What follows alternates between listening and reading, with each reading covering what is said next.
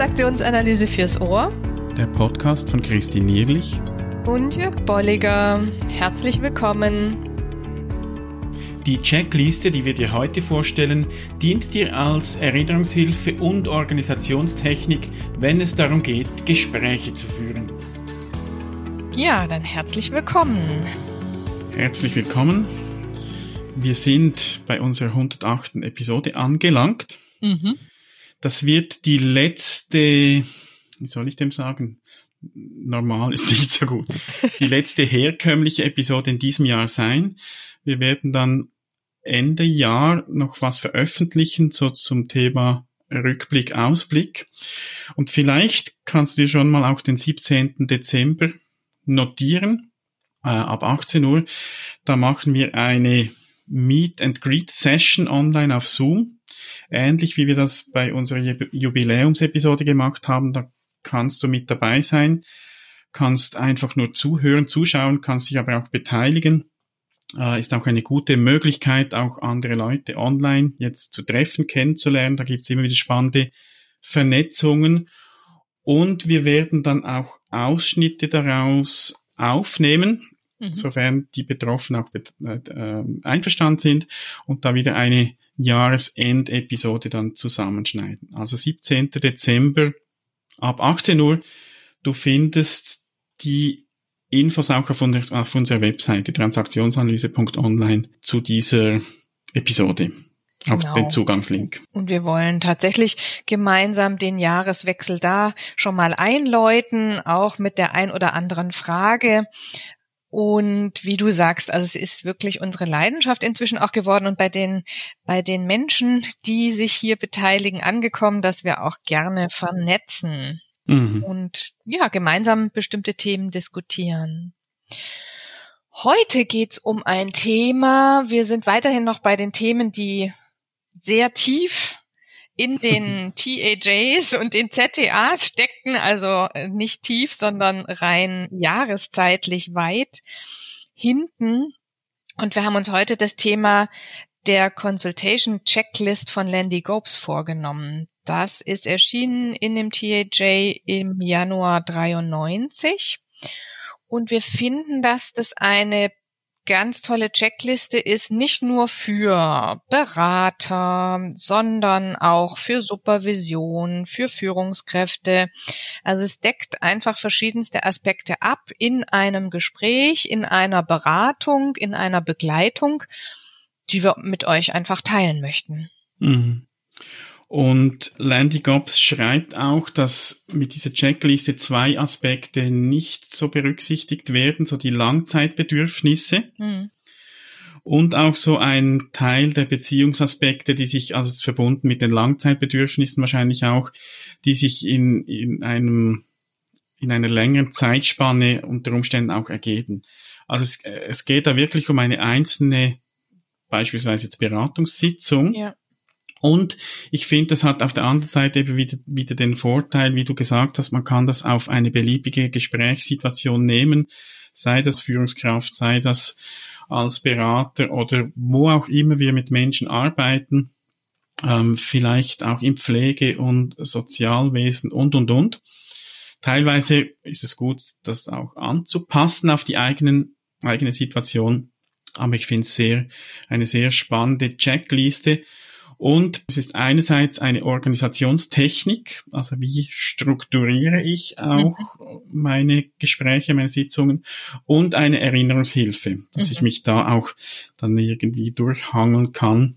Äh, diesen acht Punkten, neben diesen vier C Begriffen und den vier P Begriffen. Und die gehen wir jetzt am besten mal durch. Ja.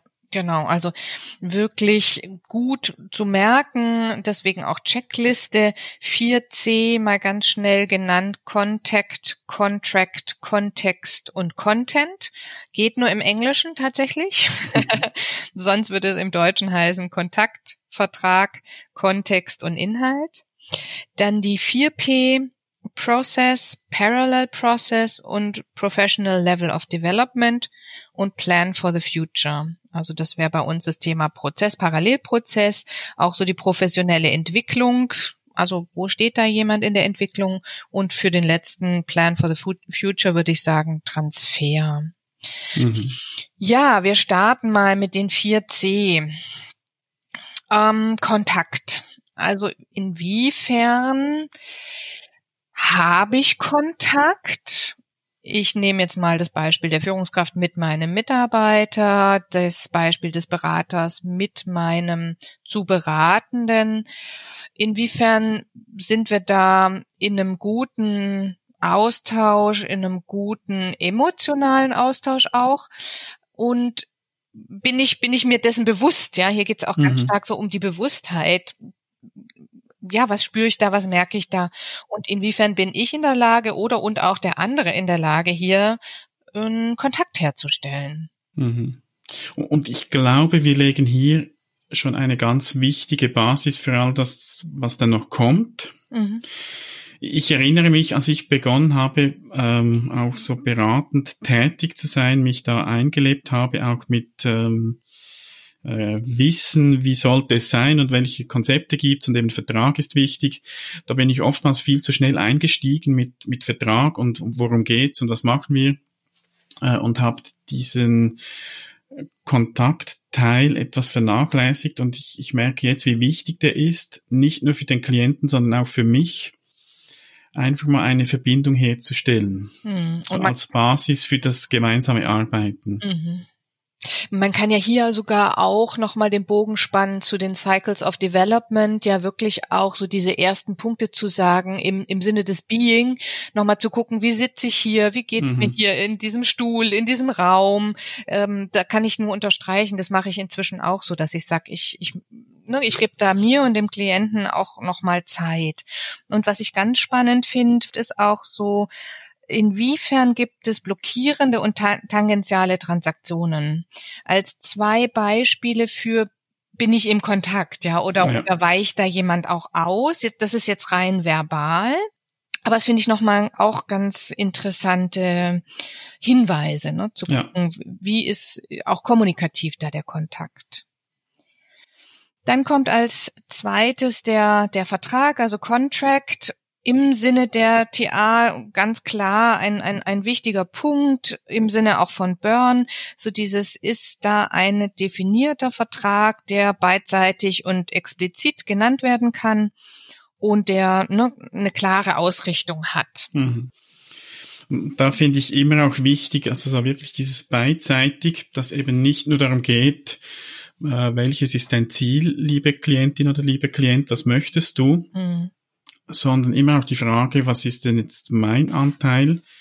Passt das? Wie wollen wir zusammenarbeiten? Also diese Fragen, dass die auch mit dabei sind, dass ich auch als Berater, Coach oder was auch immer, in welcher Rolle ich bin, auch weiß jetzt, okay, da will und kann ich mich darauf einlassen. Und nicht, ich nehme das erste Thema und äh, bemühe mich dann, und da kommen ja dann oftmals eben die Antreiber auch, letztlich es vielleicht dann auch dem Klienten recht zu machen und dass er möglichst sein Ziel erreicht.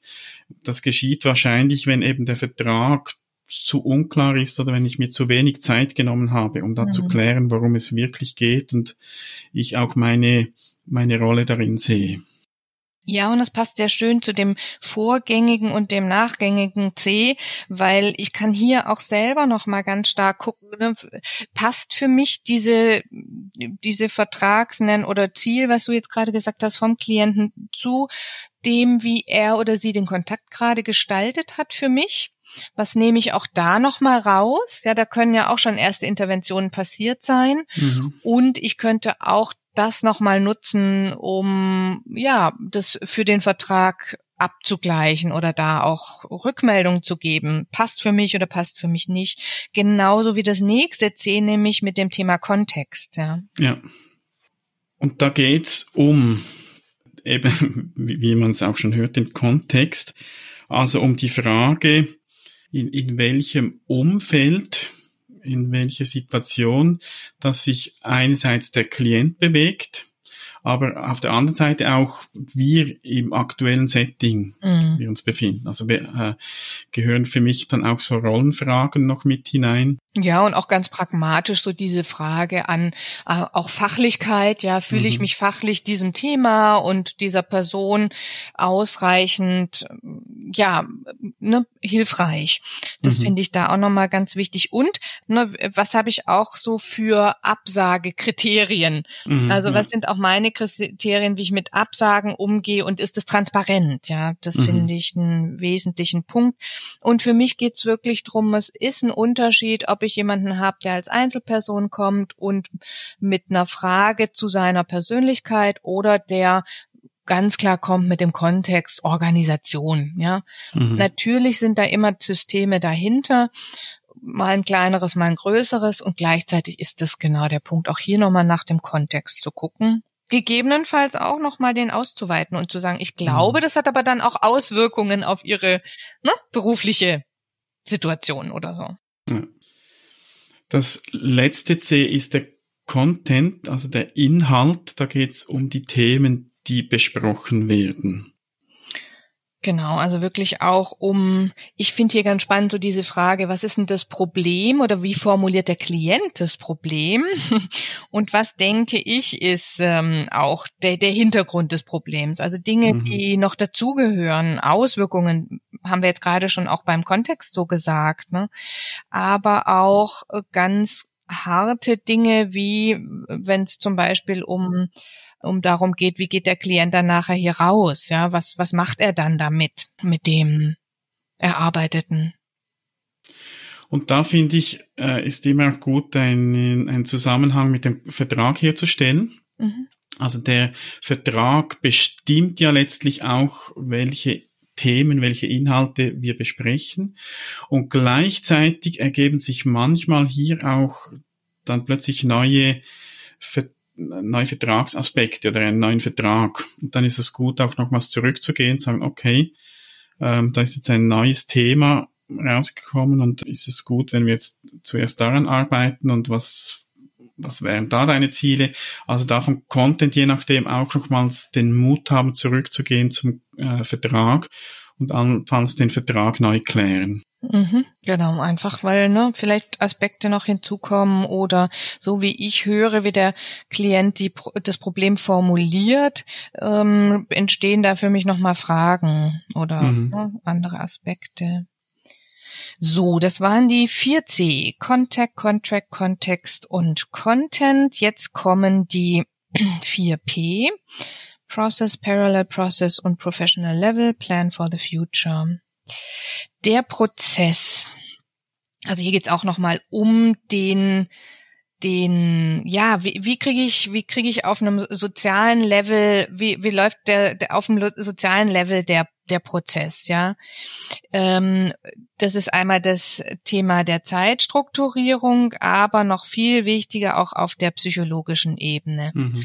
Inwiefern, und da sind wir jetzt beim Thema Übertragung, Gegenübertragung, findet hier ein Prozess statt, den ich mir als Berater, Supervisor, Therapeut, Führungskraft vielleicht auch angucken muss und sagen muss, Mensch, irgendwas war da komisch. Ja, mhm. oder an welcher Stelle war denn was komisch?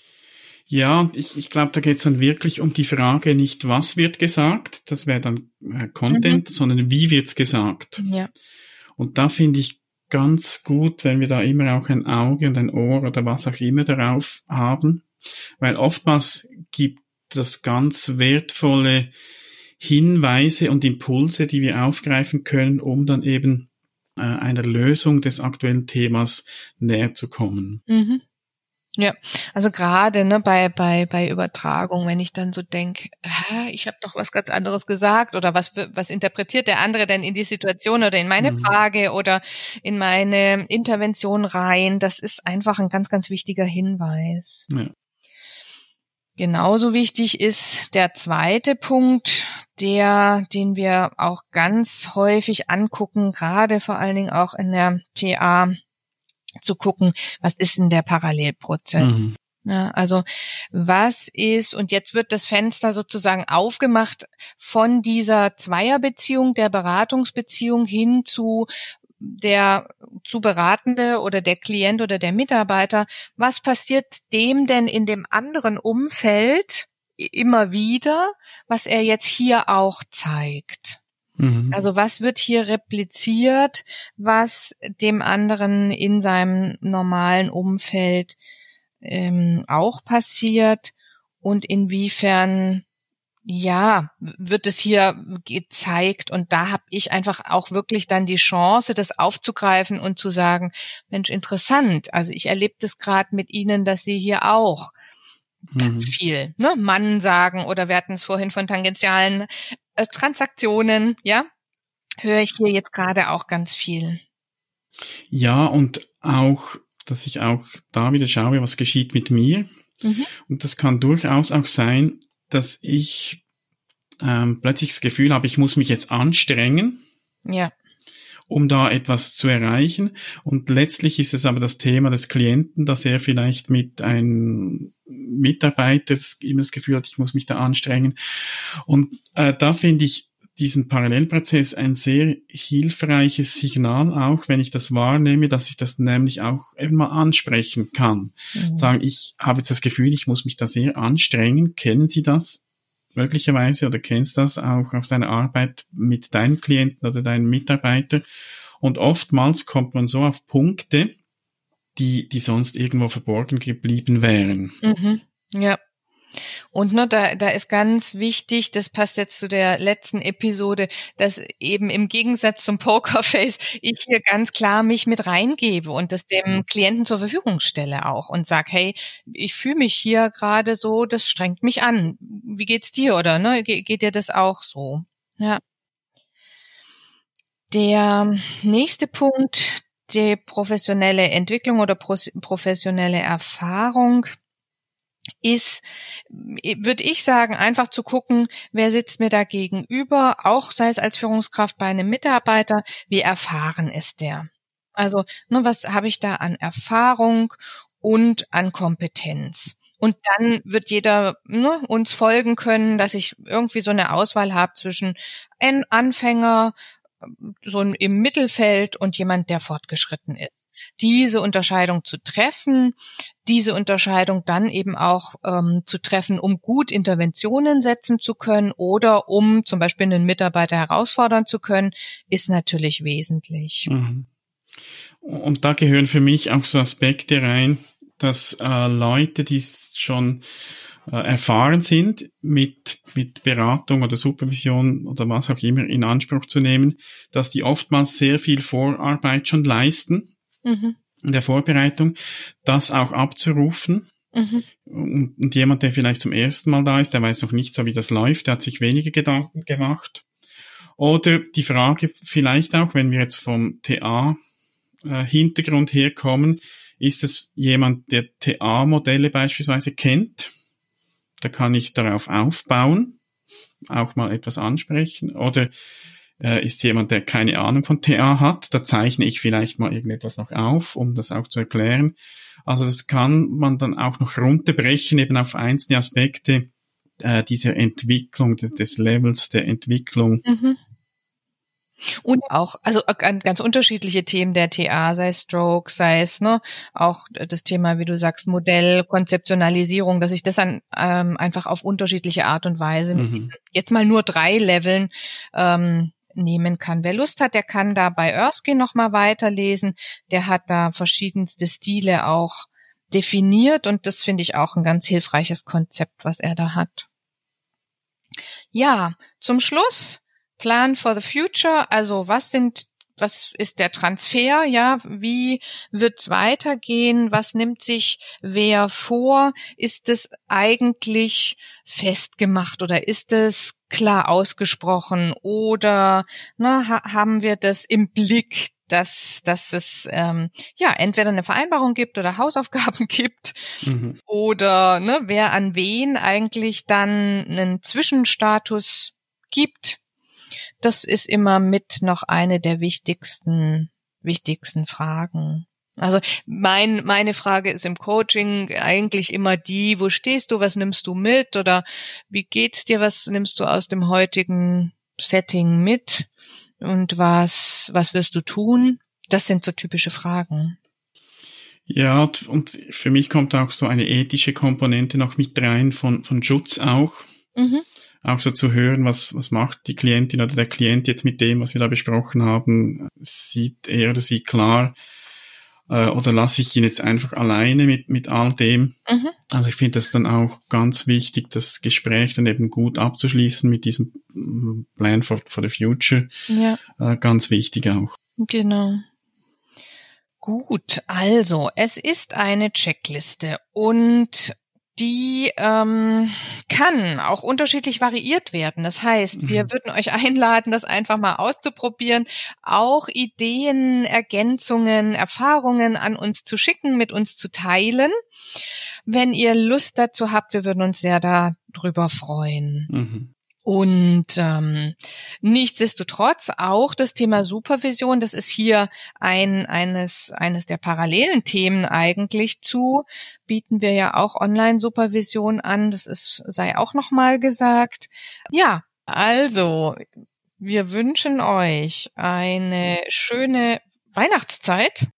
Ja, und wir hoffen natürlich, dass wir dich am 17. Dezember noch mal sehen in unserem Meet and Greet zum Jahreswechsel. Wäre schön, wenn du dabei wärst.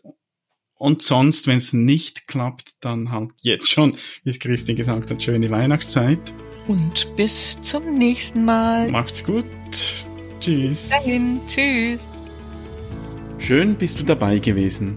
Wenn dir unser Podcast gefällt, dann empfehle ihn weiter und bewerte uns auf iTunes oder in der App, mit der du uns zuhörst. Mehr über und von uns findest du auf transaktionsanalyse.online.